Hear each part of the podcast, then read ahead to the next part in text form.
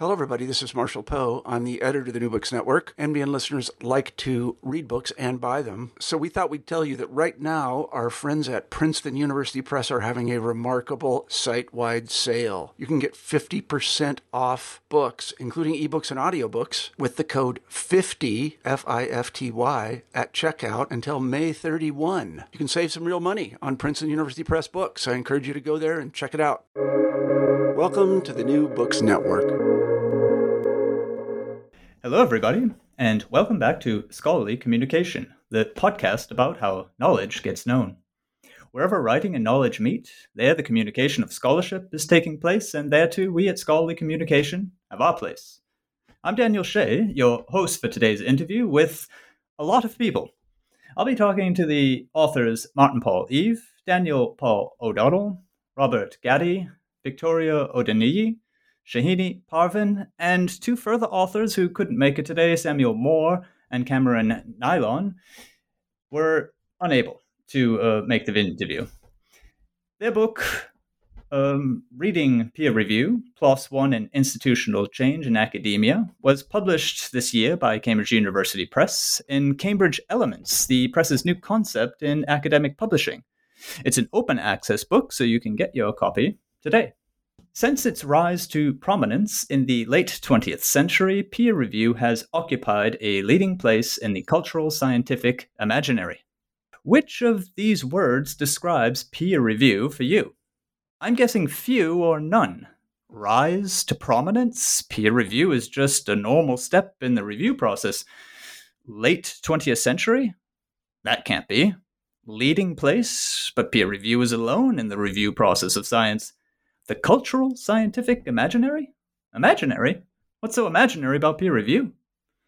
Well, it turns out that peer review is not all we think it is. There's very little evidence that peer review works as the process is meant to, but there is evidence to support the views that peer review delays research, peer review lacks predictive validity, peer review is only a poorly reliable judgment on research quality, Peer review is distorted by biases and subversion, and peer review can leave its mark personally on authors who must endure the scathing language of too many reviews.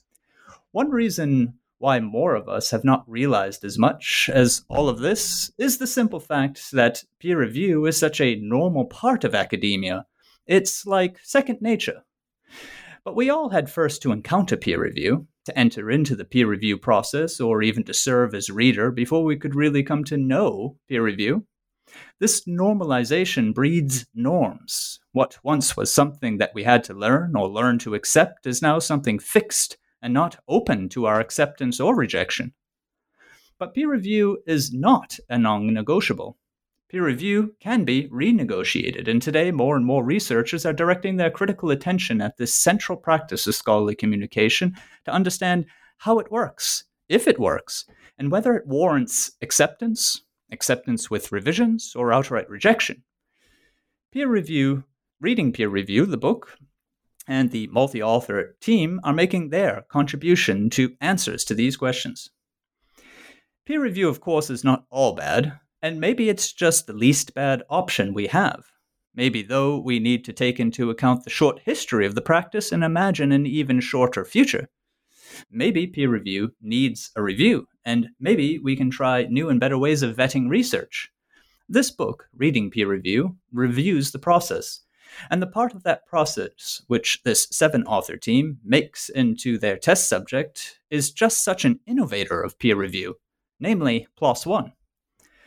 PLOS One has spoken here on this podcast, Scholarly Communication. Jörg Heber, former editor in chief, gave an interview about what open science looks like at this publisher with new practices for publishing research, at this largest single journal on the planet, which set out with the vision to make all published works immediately available online with no charges for access or restrictions on subsequent redistribution or use. And the vision also saw an alternative future for peer review when reviewers sought not the novelty of the study, but the scientific soundness in the procedure, and when review would not end at publication but continue in open format. That vision is tested in Reading Peer Review, whose authors were granted exclusive access to three years' worth of reader reports data. The team interrogated the data on these points how have the radical propositions that led to the creation of PLOS One affected actual practices on the ground in the title? Do PLOS One reviewers behave as one might expect, given the radicalism on which PLOS One was premised? And what do answers here tell us about organizational change, about the challenges and the drivers, and just how these challenges and drivers of change relate to policy, to technology, and to society? Here's a quick intro to whom you'll be hearing today, minus uh, Cameron uh, Neylon and uh, Samuel Moore. Martin Paul Eve is Professor of Literature, Technology, and Publishing at Birkbeck University of London. His interest in peer review is linked to his long-standing work on scholarly communications and open access in humanities disciplines. Martin was a PI on the project here in this book. Daniel Paul O'Donnell is Professor of English at the University of Lethbridge. He has a long involvement in open science training, standards development, and scholarly communication. Shahina Parvin is a PhD candidate in cultural, social, and political thought at the University of Lethbridge, Alberta. Her research interests focus on the questions of gender, race, disability, and power. Victoria Odeniyi is a postdoctoral researcher in applied linguistics at the University of Arts London. She is interested in peer review and other tacit academic practices, including their impact on multilingual scholars and students. Robert Gadie is a PhD candidate at University of the Arts London. His research concerns the problem of knowledge in the arts and design. As principal editor for the Journal of Arts Writing by Students, he developed a novel peer review framework to accommodate the creative submissions of research students in the arts. So let's begin today's episode. Martin, Victoria, Daniel, Shahi- uh, Shahina, um, reading peer review welcome all of you to Scholarly Communication. Hey. Thank you. Thank you. Thank you. All right. Uh, normally, I would go on asking how um, the author, sort of through their background and interests, came upon this project. Um, that might lead us all the way to the end of the interview. I think um, a perhaps more constructive approach would simply be how, how did this team sort of form around uh, this this question that you were following? So uh, I think we have some challenges in knowing who should speak when. So I, am going to dive in, and, and, perhaps maybe Daniel in future we could direct some questions to to people so we don't speak over each other. But the basic background was actually that we we some of us have worked previously on thinking about ideas of excellence in higher education and what this this term that, that seems so porous uh, was actually doing in various contexts. And to explore this further, we got together at the Scholarly Communications Institute in North Carolina, uh, where one of our team members casually mentioned that he had a set of peer review reports from PLOS on his laptop, and would we like to do some computational modeling of this just for fun? And we said, of course, yes, jumped at the opportunity. But I think we quickly realized that there was something more to be said about this process from that, and that questions of how people were behaving at scale behind the cloak of anonymity of peer review were really relatively unexplored in the secondary literature. And so, very fortunately for us, a funder, the uh, Andrew W. Mellon Foundation, were in the room at that point, and they said, if you can get hold of this database at scale to do this work properly, we'd love to, to see a project out of it. Um, at which point um, we brought Shahina, Robert, and, and Victoria on board um, to work on on the coding side of things and to develop a framework for understanding this at scale. So really, our our, our interest in it grew organically from a meeting, and the questions came afterwards um, from an excitement really at seeing the initial data set. Okay. Um, anyone else have some a nuance they want to add uh, to that background, or I, I could maybe uh, say something in addition to that. Um, I think also we really want to uh, credit Sam Moore uh, with putting together the group that went down to uh, North Carolina for that, and then Mellon really for uh, funding the Triangle Scholarly Communications Institute. Um, uh, you know, for years now. I think this certainly seemed to be exactly what they were looking for in the sense that I think it's fair to say when we went down there, we weren't anticipating this at all.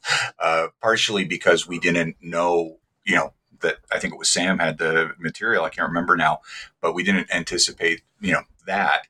Um, but the idea is also really interestingly developed a lot over the the two or three days. I can't remember how long the triangle is. Um, and in other ways didn't develop very much at all in the sense that I think some of our conclusions in the final book after doing all the work is the type of thing that we thought on the spot in in talking it out with the other teams that were there. Um, but uh, you know with a fair bit more uh, deep knowledge of what was going on.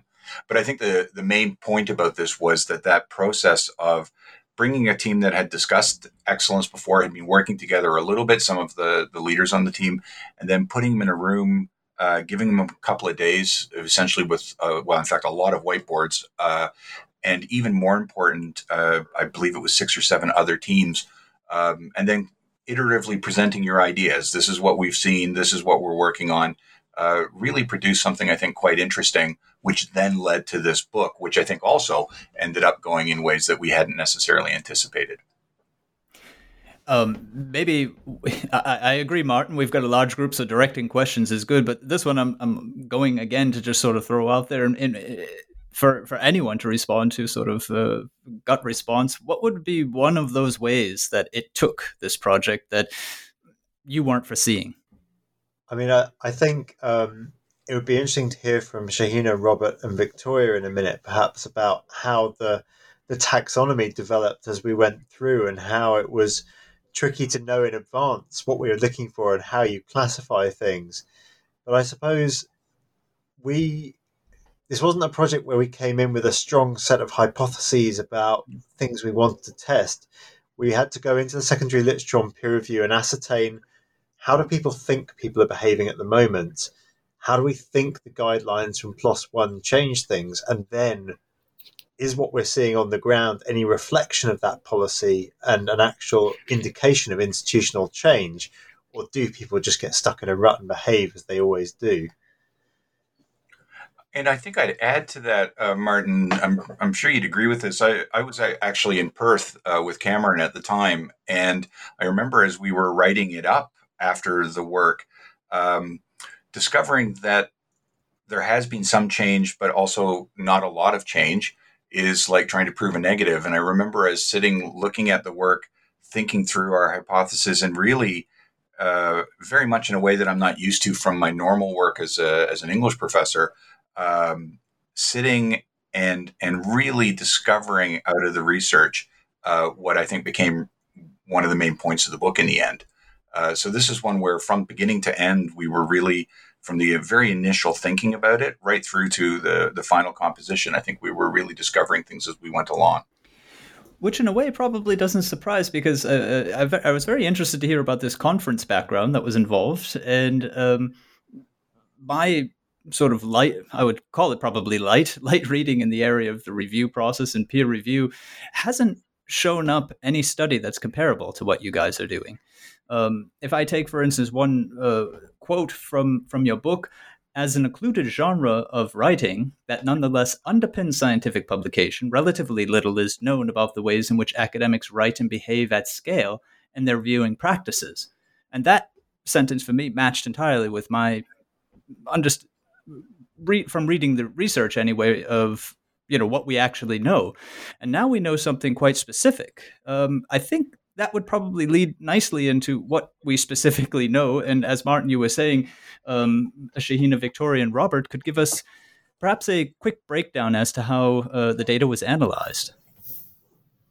Yeah. Uh, so me and uh, Victoria, uh, we started initially. Uh, we were given the largest report initially, and we worked separately and in unison to try and develop a taxonomy uh, taxonomy from that.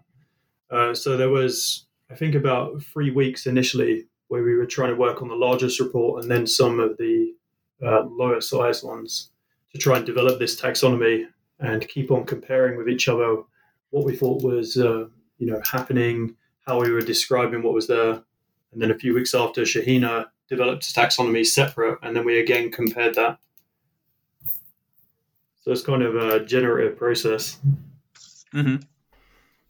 Yes, that, that, that's that's right, and um, I think that working sort of together in order to uh, negotiate the different um, categories, the micro and macro categories, but also um, the negoti- the process of negotiation helped us to consider some of the tensions between the depth and, and breadth of, of, different categories. What you know, for example, um, to what extent we felt that, it was important to add new discrete categories, and when uh, when we would consider some categories previously developed along the process as as redundant. So it was very much a, an iterative process of of negotiation. I think between the three of us, um, drawing on our sort of previous experience of, of peer review, but also our distinct uh, disciplinary backgrounds that, that influenced uh, the development of the taxonomy.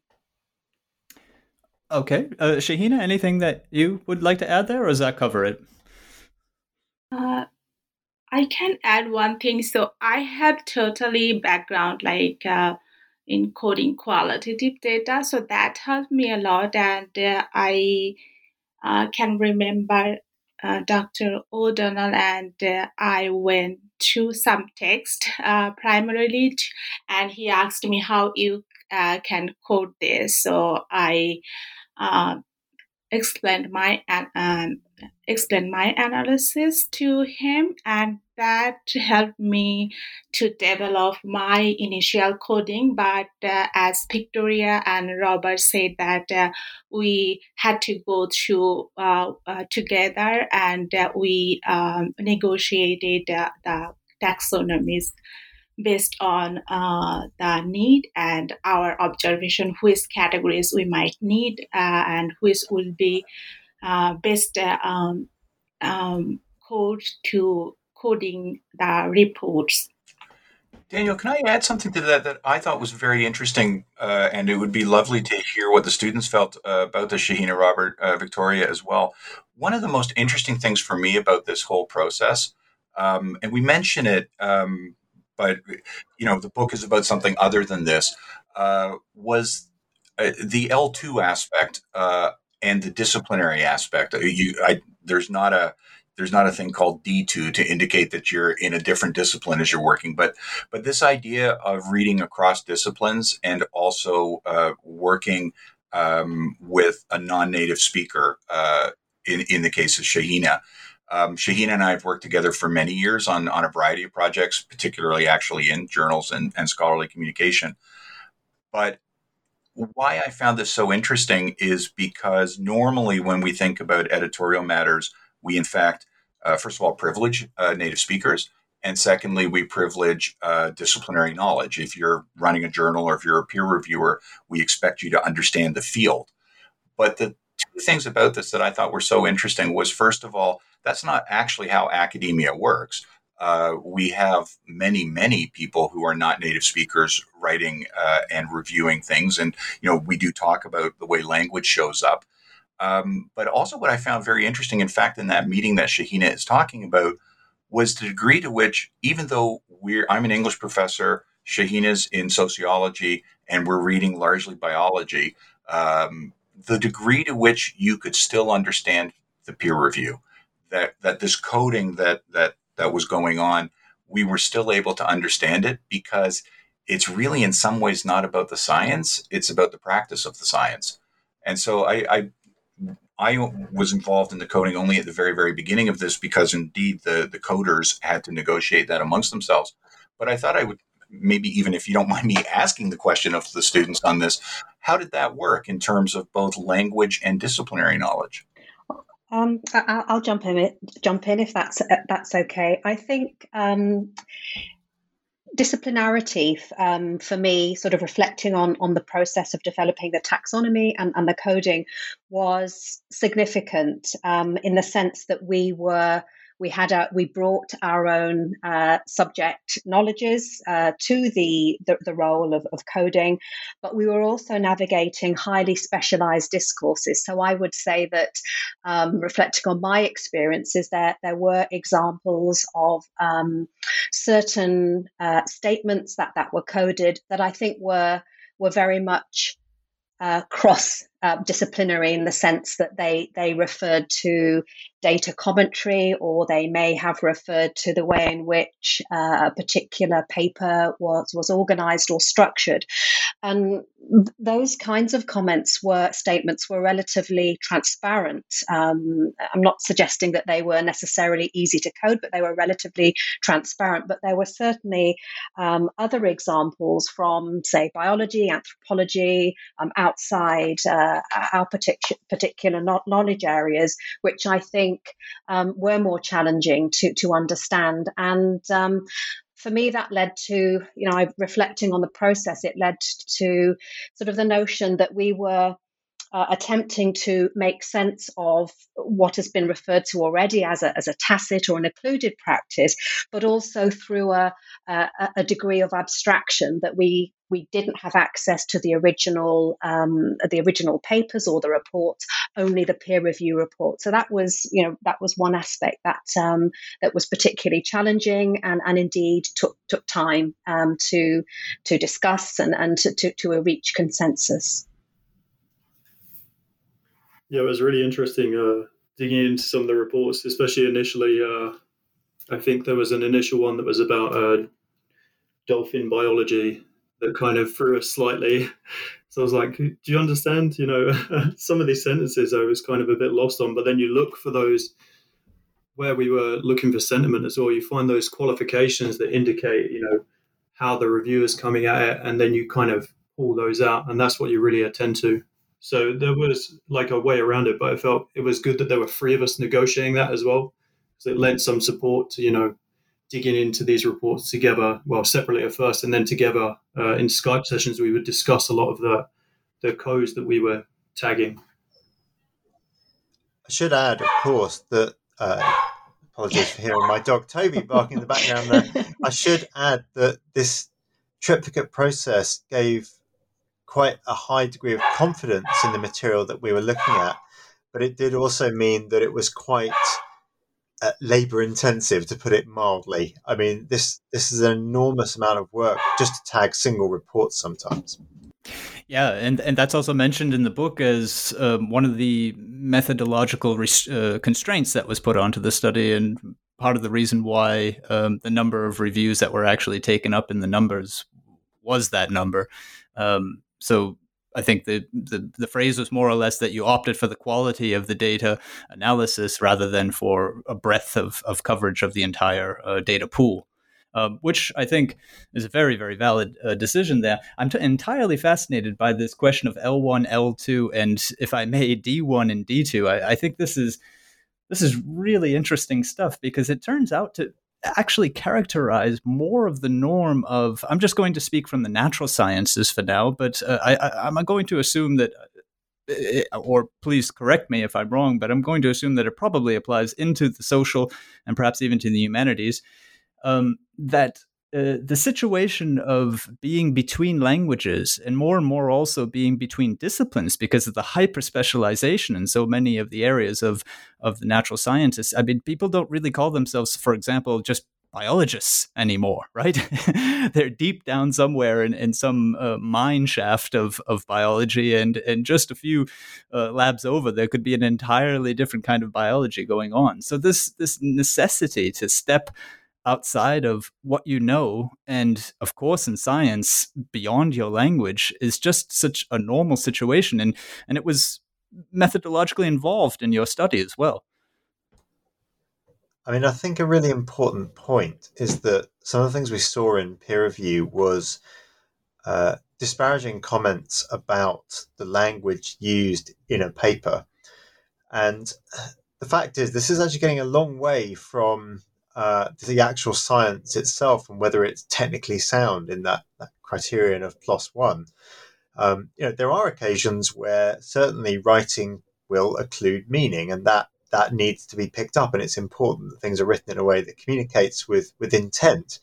But we were we're also thinking at a level of abstraction here, where we're evaluating the writing of people who themselves may not be uh, home English speakers uh, for their first language, who may be evaluating other people who may not be writing in their first language. And we're then trying to understand the relationship between these from a position where we've attempted to create linguistic diversity on our team.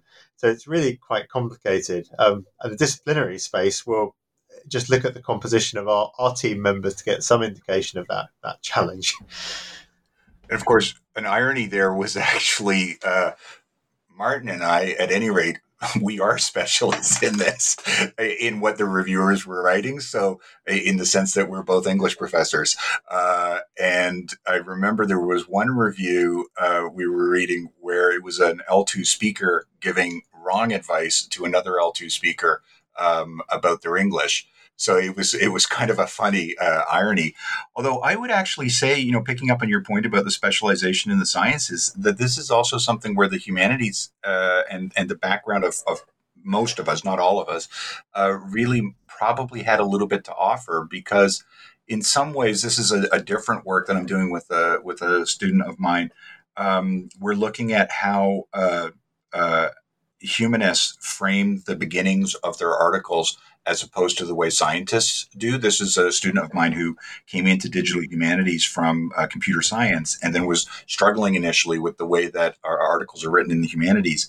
And there is a kind of different understanding of your audience um, in the sense that we can be hyper specialized, but um, we don't have multiple people hyper specialized in exactly the same thing. So, you know, if you're writing about, I just happened to read something today, if you're writing about some aspect of masculinity in uh, Lucky Jim, a Conrad novel, you're probably the only person who's doing that. And so when you're writing your article, you're writing to either people who are interested in Lucky Jim, the novel, or Conrad, the author, or masculinity, but probably not all of that unique combination. And so I thought that that allowed us probably as a group um, to you know to sort of read against the grain as we were looking at these reviews of papers we didn't have, which is a, a kind of a really interesting space to be in. Um, and there was one thing actually that came up at the Triangle uh, meeting that was actually quite funny. Um, I don't know if Martin remembers this, but the initial group when we went down uh, had uh, a couple of other people who, who, in the end, didn't end up working on the on the book with us. Uh, some of whom were uh, lab scientists, and Martin and I were sitting in a room talking. We were looking at the initial data, and we were coming up with ideas that might explain what we were looking at and one of the team members said, I think that we're harking. And I don't know uh, if everybody knows what that means, but it means hypothesis after results known. And Martin and I looked at him and each other and said, Yeah, because that's what we do. Uh, you know, uh, we're working in fields where we tend to have theses rather than hypotheses. Um, and you work out and then sort of go find the evidence for what you're looking at. Anyway, I found that disciplinary, the disciplinary mix of this, that, you know, we were non specialists who are specialists uh, to a degree in rhetoric and grammar and, and L1 English, uh, reading reviews of things that we were completely non specialist in uh, about articles that we don't know uh, I found that whole thing just fascinating. Uh, and then tying into that the different disciplinary expectations of people. And I should highlight that we called the project Reading Peer Review because, as Dan said, this is not not a project where we came to it with strong ideas. We want to test whether reviewers behave in X way in in their reports for One. What we did was we looked at what was there and then have attempted to come up with a descriptive paradigm for what we saw in the reports. And that's the really important taxonomy that Shahina, Robert, and Victoria built. It's around pages uh, 31 onwards in the book. You know, some of the most important work there. And it's entirely descriptive. It's, it's telling people what we saw and then trying to find an explanatory framework for why we might be seeing that. And this um, this table one, where you have these different categories, the high level and the fine grain, we can talk about uh, certainly a lot of what um, you have been able to draw from the data, and I want to go on right to do that. But uh, I, uh, uh, being being someone who runs a writing program, I often think of the application inside of you know the practice of writing reviews or reading reviews, and and these six high level categories are just a fantastic summary of the content of a review. If anyone was ever to, you know, offer the next workshop on how to review, um, you know, science, I mean, these categories must necessarily be in there. I would think.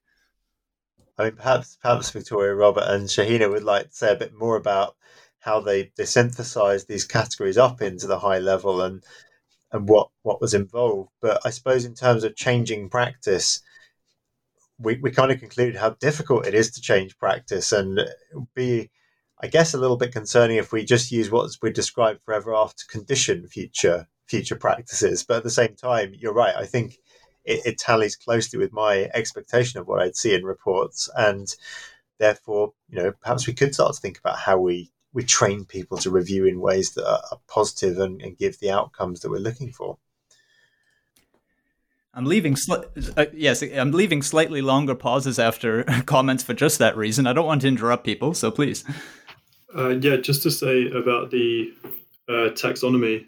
So we developed the uh, uh, codes uh, separately initially, and then it was only later through the process, like as we were going through more and more reports, that we slowly started to organize those because we were seeing, you know, uh, overlaps between them. So we started to have to add comments and notes uh, to our codes to detail like exactly uh, examples of when we were applying them and when those were overlapping. And then we slowly organized those into the broader categories as we were going. Yes, uh, so I can add even in some cases after um, coding uh, some of the text and uh, reviewing our course, we need to go again and uh, delete some of the course uh, uh, which we already coded. So yeah in my view, that that really makes the category seem just all the more sturdy um, because of that uh, process that you applied to it. Though that's that's uh, that's very interesting stuff. Let's let's move though to some of the uh, bigger questions that really, um, let's say, guided uh, the study and were there from the beginning, and some surprising results, some not surprising results, as you've said. Um, I would probably say let's start with PLOS One. PLOS One being, as uh, you describe in in the book, a sort of radical departure for its time. Um, it seems to many to be sort of so humdrum nowadays. Uh, it's probably not nearly as much as people just take it for granted. But the question that was tried to that, that the data was used for there was okay. Well, if we've got this PLOS One, which is doing something radically different, uh, how do reviewers respond? So, sorry, Daniel, I'm not picking Sorry, up on, okay. on the way then, on, on the question. and I waited far too long for that one. Excuse me. Um, I, I, suppose I was just interested in the results that you had on um, reviewer behavior at PLOS One, um, given that the conditions there um, and the way that the magazine was run generally, uh, the journal, excuse me, was run generally, that um, one might have the expectations that they, yes, indeed, did did it differently. Sure. So I think one of the key things we can pick up on there is about novelty in One. I mean, clearly one of the most significant uh, changes that One sought to, to implement was to move from a conception of novelty that was about uh, something being new, significant, a positive result, um, towards trying to instill a paradigm of Kuhnian normal science and the acceptance of replication studies, the acceptance of negative results, and downplaying novelty, so moving to this idea of technical soundness in your um, reviewing practices.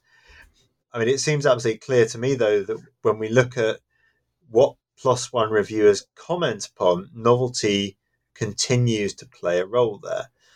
Um, I think we we thought that reviewers would understand that this boundary of technical soundness, but we found I think 60 out of the 78 reports we tagged or something remarked in some way, either positively or negatively, or sometimes both, about the potential novelty and significance of the paper. And so that, that ranged from comments like the novelty and impact of the current study is low, um, through to um, saying that, that someone should comment on, on the novelty of the paper. Now, importantly, in some ways, PLOS does ask for some signal about how novel things are because they want to be able to say, we're, we're not going to decide whether we publish it based on that, but we want to know if you think it's significant because we'll put it on the front page. But on the other hand, clearly at this decision making phase, the emphasis that reviewers were putting on novelty was uh, an, inst- an instilled internalized practice from reviewing elsewhere, um, and they carried on. But there is one heartening fact we found, which was that in some of the reports, um, reviewers remarked unfavorably upon the claims for novelty that papers were making. So they, some of the reviewers told authors off for um, claiming novelty and saying it doesn't really matter whether it's novel. What matters is that you you've done a sound study. Um, I'm concerned about the author's insistence on the uniqueness of this study. One one of those read.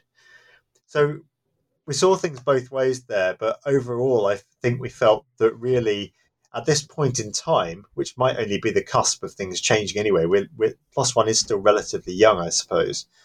We, we hadn't seen that shift in reviewers internalizing the idea of appraising on technical soundness that we might have hoped for. Um, otherwise, if there had been a real groundswell of change within the publication it might be worth giving a tiny bit of background on that. Uh, our interest in sound is not just because PLOS is uh, recommending it, but I think this was one of the the main, I guess, the recommendations rather than findings out of our article uh, "Excellence Are Us" uh, about the fetishization of excellence in uh, university research.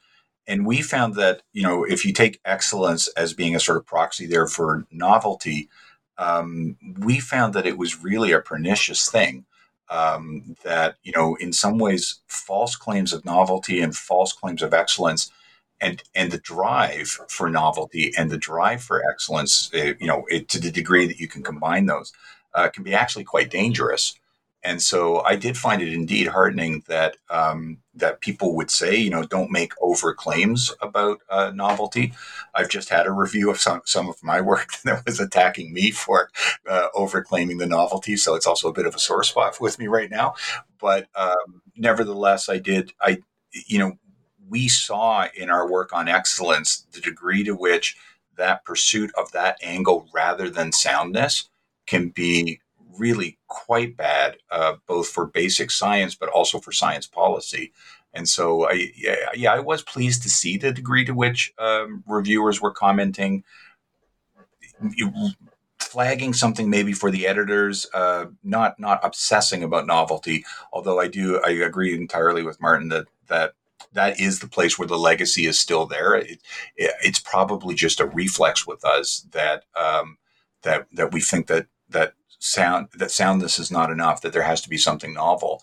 I just really wonder you know another point that we make is that issue about scarcity. I really wonder in a media landscape where anybody can publish anything as i think we've seen throughout covid uh, and there's a hunger or there can be a huge hunger for what we're up to uh, if a focus on novelty rather than soundness doesn't actually do our work harm because it keeps us out of the arena uh, when uh, well informed material might, in fact, be a useful thing to have, even if it's not 100% novel. I think also I um I was interested in the ways in which uh, PLOS's idea that we could be more supportive of research and have this lower threshold, but perhaps introduce a different dynamic for how reviewers respond to each other. I mean, we, we open them and close the volume by making reference to the well known joke in academic publishing about the harshness of mythical reviewer 2. Um, and, uh, you know, a, a, basic question could be are, review, are reviews in PLOS One kinder than um, other places? Are they more constructive? And it, one of the ways we tried to appraise that was via this uh, concept of the shit sandwich. Uh, sorry for sorry for the expletive, but and I should note that, that the press did try to blank that out, and we did point out that we uh, anyone who's interested in this is probably not going to be that offended by by our language here. But the, the idea is that do reviewers, if they've got blunt things to say, blanket this in niceties at either end, so that you you know trying to be kind to someone. And I think we found pretty comprehensively that, that that's not the case. If they're going to be blunt in PLOS One and give you negative feedback, they're pretty consistently negative throughout the reviews. And, and some of the comments, you know, really do back up that joke about reviewer two. There's some really harsh stuff going on there. Um, that's kind of ad hominem at, at various points. Uh, you know, I don't think any serious journal should ever publish this material and so on. Um, so yeah, I think we that was one of the most fun parts of the project was finding those those moments. And there, the methodology helped out as well with the uh, sentiment markers, which was another entire um, method that you had uh, developed for categorizing and and and and giving you know a number to these things. Uh, could could perhaps uh, someone on the uh, methods team just briefly give us a an intro to the uh, sentiment markers? yeah. So with the different tags, when we were applying the tags to a particular sentence, we'd also attribute sentiments between minus ten and ten and we were finding uh, as we were coding individually, there seemed to be some grouping around, say, uh, the tag argument, that it would usually be around, say, the two to six range. Like it was rare that we would go higher or lower, unless, you know, it would be an unusual example. Uh, but then with different tags, the sentiments would go in different ways.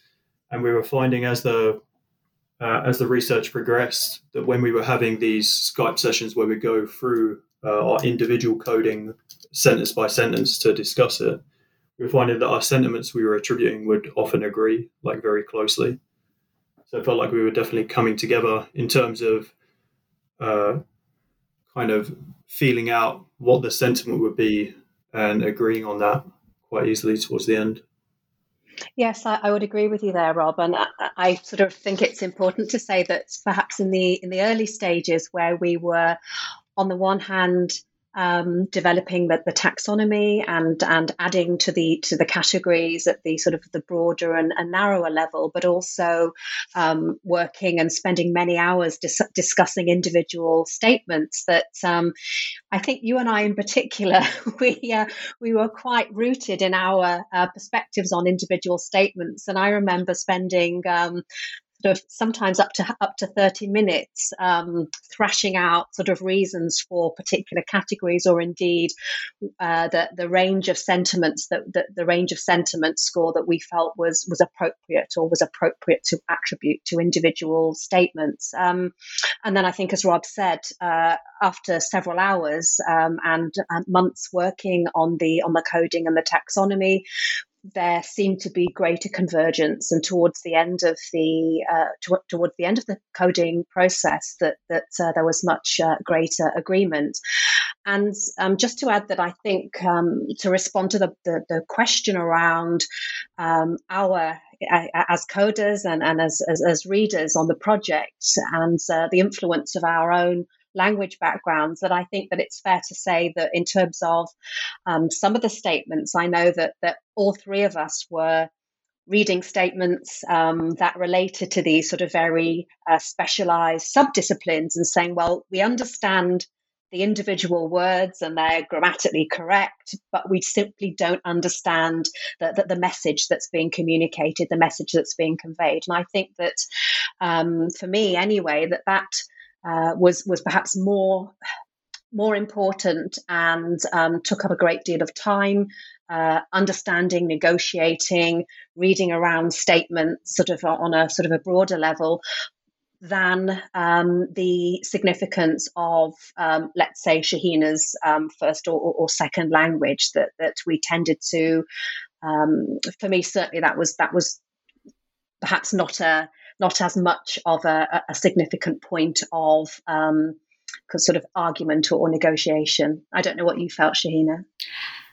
Um, uh, I must um, appreciate the projects uh, like um, uh, inclusive approach because when I was applying for these positions, I was worried about my uh, L2 status.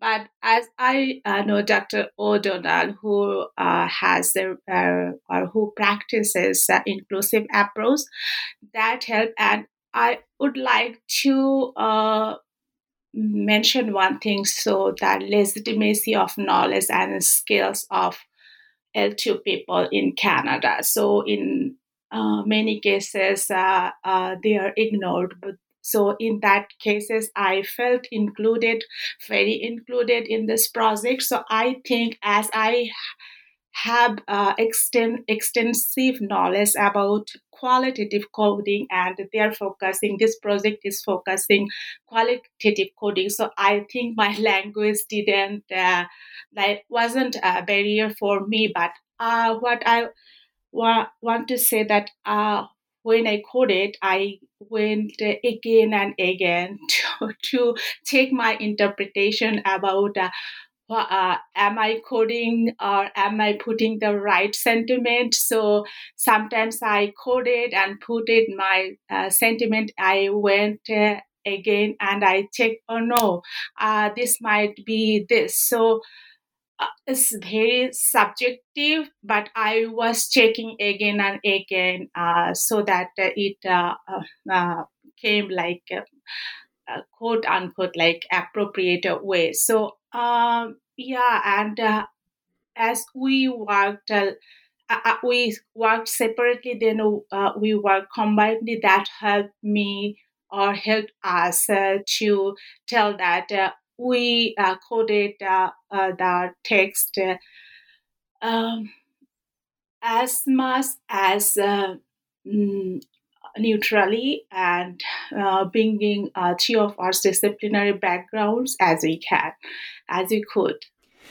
Uh, this entire discussion brings us back to uh, the issue of, of, of, language once more, and, and and in fact, that's one of the uh, questions that's uh, asked of um, of the data is how much of a role does language play in reviewers' verdicts, and there the higher level category of expression gets um, heavy use. And there's some interesting statements. I'll just read a, a couple phrases off of uh, off of the paper here. Uh, many reviews focus their critique upon expression, right? So this is an answer to all those scientists who say it's about the numbers, it's not about the language. and further and further down, the natural sciences, exemplified here in PLOS one, also take expression extremely seriously. And that has been very much my um, year long experience working together with scientists and helping them write. They turn words around and turn words around all day, and the, the exact phrasing matters a lot to them. But this this brings us back to Robert's point, which I found so fascinating, the way you put it with the L1, L2, and D1, D2. Um, that it's not necessarily about the language, it's about the practice of the language, or as an expert in second language writing once put it, uh, Ken Hyland, he said, at this level, when you're writing in the sciences, it's not about language, it's about rhetoric. So, in other words, an English professor might well come to a research article in biology and be at a loss, right? Because he or she hasn't yet learned the um, disciplinary discourse.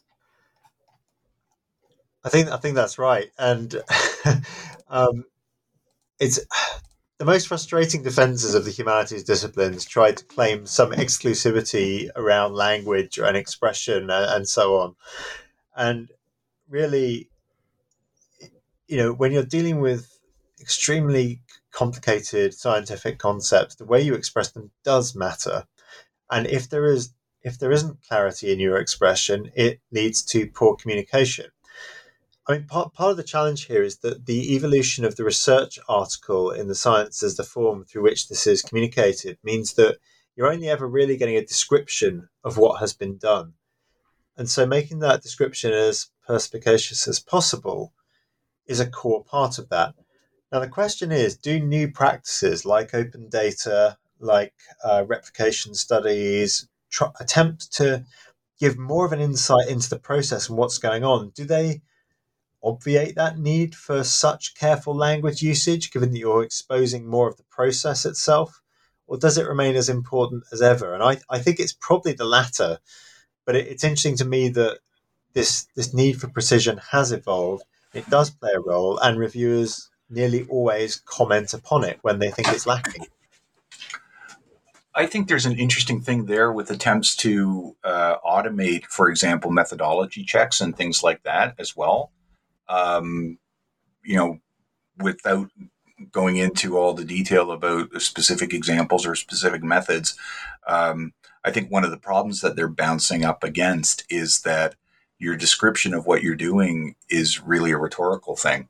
Um, and understanding whether or not something is sound, in fact, uh, you, I wonder to the degree to which you would, would be able to capture everything in, for example, a typology or a markup. um, in a way that would allow people to have confidence in whether or not you did good work. Um, yeah, I, I, I think there is it, there is a huge degree to which papers I don't know if they can actually be autonomized uh, the way that uh, that certainly some people have proposed. Um, one uh, comment that I made earlier on in the interview was that, as far as I could tell, uh, your study is unique in uh, the data coverage that it has, the uh, look that it gives us then through that data, really fine grained at what it is that peer reviewers are actually doing, and so on and so forth. Um, there's no need for me to be guessing this. I'm dealing here with a whole bunch of people who know a heck of a lot about peer review. Is it true that this uh, um, study, and I don't want to make any of you claim novelty, but I do want to know uh, the the um, in that sense the quality of, of the research. Does it stand out uh, because of the unique data cache that you had? To some extent, we, we yes, we were extremely lucky to get hold of the, the PLOS One review corpus and have had that cleared. Uh, you know, PLOS is one of the few venues that has an explicit statement noting that reviews can be used for research purposes. Um, and you know, it was fortuitous that one of our members, you know, suggested this at, at that initial meeting in, in North Carolina. Um, on the other hand, you know, just to downplay the novelty a little bit, um, there have been some large scale studies of peer review before, and the PEERE Consortium, P E E R E, um, has done a huge amount of work in recent years on studying peer review. I mean, it's thanks to those kind of studies that we had some level of, of benchmark for how reviewers behave outside of PLOS One. So although we noted that not much is known about the secluded genre, I think at another point in the book we say, you know, there has actually been quite a lot of research into this over the years, and people are thinking about it more and more. So I think we're on an exponential upwards curve in the volume of material that's going to be about peer review. And I hope that this study and what it does do differently, which I think is a close attention to the language of peer review and the, the structure of peer review reports, prompts others to think about different domains in which this research might be repeated, translated, and scaled. I, I also wanted to add that we, we wanted to, from our coding exercise, to be able to train machine classification to do this at scale. I think to do that, you'd need about three times the length of time we had and five times the personnel. The process was so labor intensive to produce that high quality coding that we didn't have enough reports tagged for the machine learning really to take off if someone like Google had the funding to do that and wanted to, it would be incredible to be able to have a machine that could try to do this classification itself. At the moment, we're, we're nowhere near that level. Right. And um, one other major, uh, let's say, discussion point or, or, interpretation approach of the study is clearly to talk about organizational change. And um, Martin, you yourself have made a few brief comments in that respect as to uh, well, maybe we're just at a very early stage at the moment to be able to tell why um, perhaps peer reviewers haven't changed in the radical way that uh, PLOS had intended to change, rad- um, radically change the way that uh, publishing is done. Um, but uh, again, a question out into the group: Is there any particular finding that you feel more confident of as far as the way organizations change. There he is. as far as the way organizations change, having looked at the data and um, having thought about this so so intensely for for this period. I feel Victoria might might have something to say on this from her um, own academic perspective. I guess from my, my, point of view, I was struck by um, I was struck by the reports that were outliers in terms of bringing people to task for what we'd see as ingrained practices. So, um, for instance, the the reviewer, you know, this is where we get into the, the level of almost one-off anecdotal remarks rather than systemic changes. But we had a reviewer who commented on the fact that um, a, a reviewer said, "I consider it acceptable to take key results from grey literature." And submit the material for peer review and publication in an archival journal. Um, and talking about this process of making material available early, blogging about it, and so on.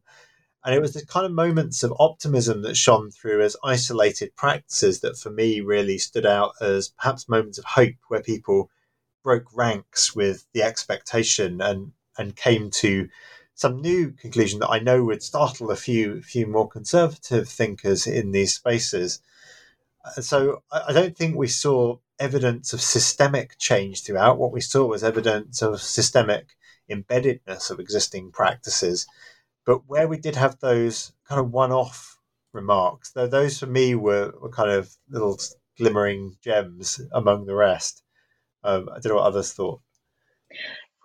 I think I would agree that um, there were really a, a, very small number of, of those sort of optimistic moments in terms of, of, of, what was written in, in the peer review reports. But there were some, you know, potentially some examples where um, reviewers commented on just re- returning to the notion of, of clarity, expre- clarity of expression and um, accuracy of, of, of, expression, where I think reviewers were.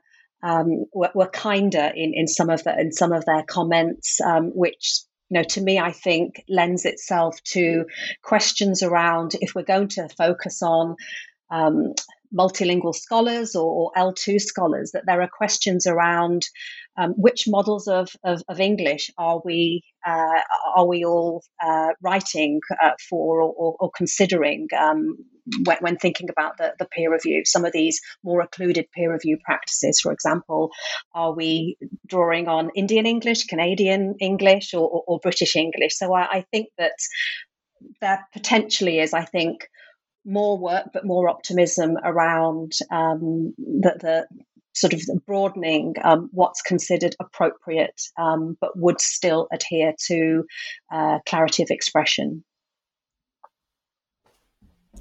Okay. Um, then I assume no one else is jumping in there. Very good. Um, good. Well, uh, all of you, um, uh, thank you for your time. Martin, Robert, uh, Victoria, uh, Dan and Shahina. Um, you've been very generous, and uh, this has been an interesting group discussion here. Um, but I do have um, one last question, and uh, that brings me back to a, a point I had made early on, and that was about the, let's say, the applications of uh, some of the findings of the study. Um, so if we might think in in three groupings the reviewers themselves who were clearly at the center of the data but one step from the reviewers are the editors themselves at the journals who work in close connection with them and then of course we've got the third group the authors and i wonder if for all or any of these groups all or any of you could imagine some lessons that might be drawn something that you could imagine that might be done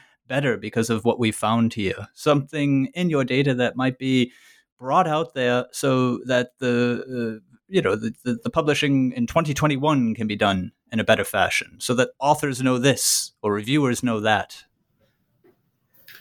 yeah i mean uh, i found it particularly useful for myself uh, as i was principal editor at the time of the project uh, i was applying it to my own peer review system and i used it to more clearly delineate uh, the responsibilities of the reviewers compared to the editors. So I just clearly set out to all the reviewers we were asking, like what they didn't have to concern themselves with as much.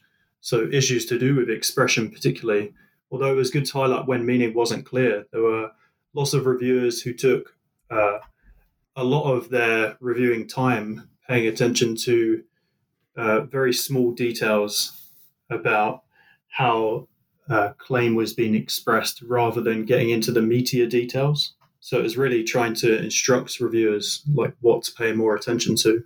I found really helpful.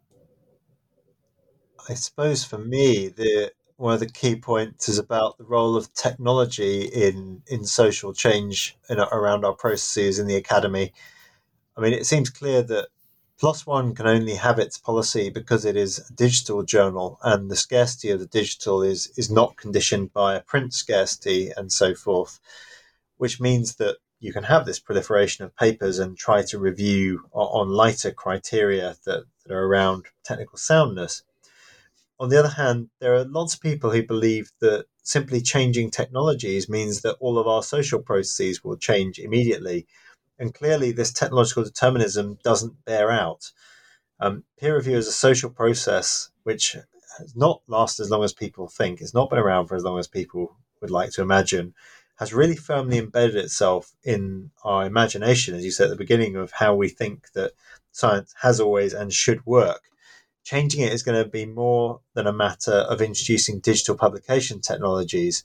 It's going to involve showing the social benefits of new structures and showing the social weaknesses of the ways that peer review dysfunctions at, at the moment. I, I had two issues that came up with mine uh, in thinking about it. The first was, I think, picking up on what Robert was saying, um, the uh, understanding peer review as a genre, because as we say at one point, it's it's a strange genre of scientific writing because uh, nobody gets to see it ever, um, and so you really sort of assume that that you know what everybody else is doing. You only see the ones that are written about you or the ones that you've written. Um, and I thought it was very interesting. I noticed in my own conversations with people around the university that probably that's the biggest thing that came out of of the work. Uh, discussing with people what peer review looks like, discussing disciplinary differences uh, in how peer review and what the expectations are. Um, the other thing that that really has struck me and, and is a slightly longer term thing has been this question of soundness, and then again thinking about you know D one and D two. How does that apply to the humanities? I know Martin and I had a conversation about this quite a while ago about what would that look like? What would a what would a soundness test be on literary criticism? What would a soundness test be on uh, Germanic philology? Um, so that th- those were the two big things for me. Any other thoughts or? All right, good. Then um, uh, uh, again, thank you uh, in all directions to everyone there. Uh, that is that is Martin Eve, Dan O'Donnell, Robert Gadie, Victoria O'Donnell, and Shahina Parvin. Two further authors couldn't make today's um, uh, interview: Cameron Neylon and Samuel Moore. And this is about their book, uh, Reading Peer Review, One and Institutional Change in Academia, published this year by Cambridge University Press. It is also open access, and you'll find the link below. I'm Daniel Shea, and this is goodbye from me to all of you. Goodbye. And this is bye uh, to everyone listening. Uh, until next time, uh, here on Scholarly Communication. Bye bye.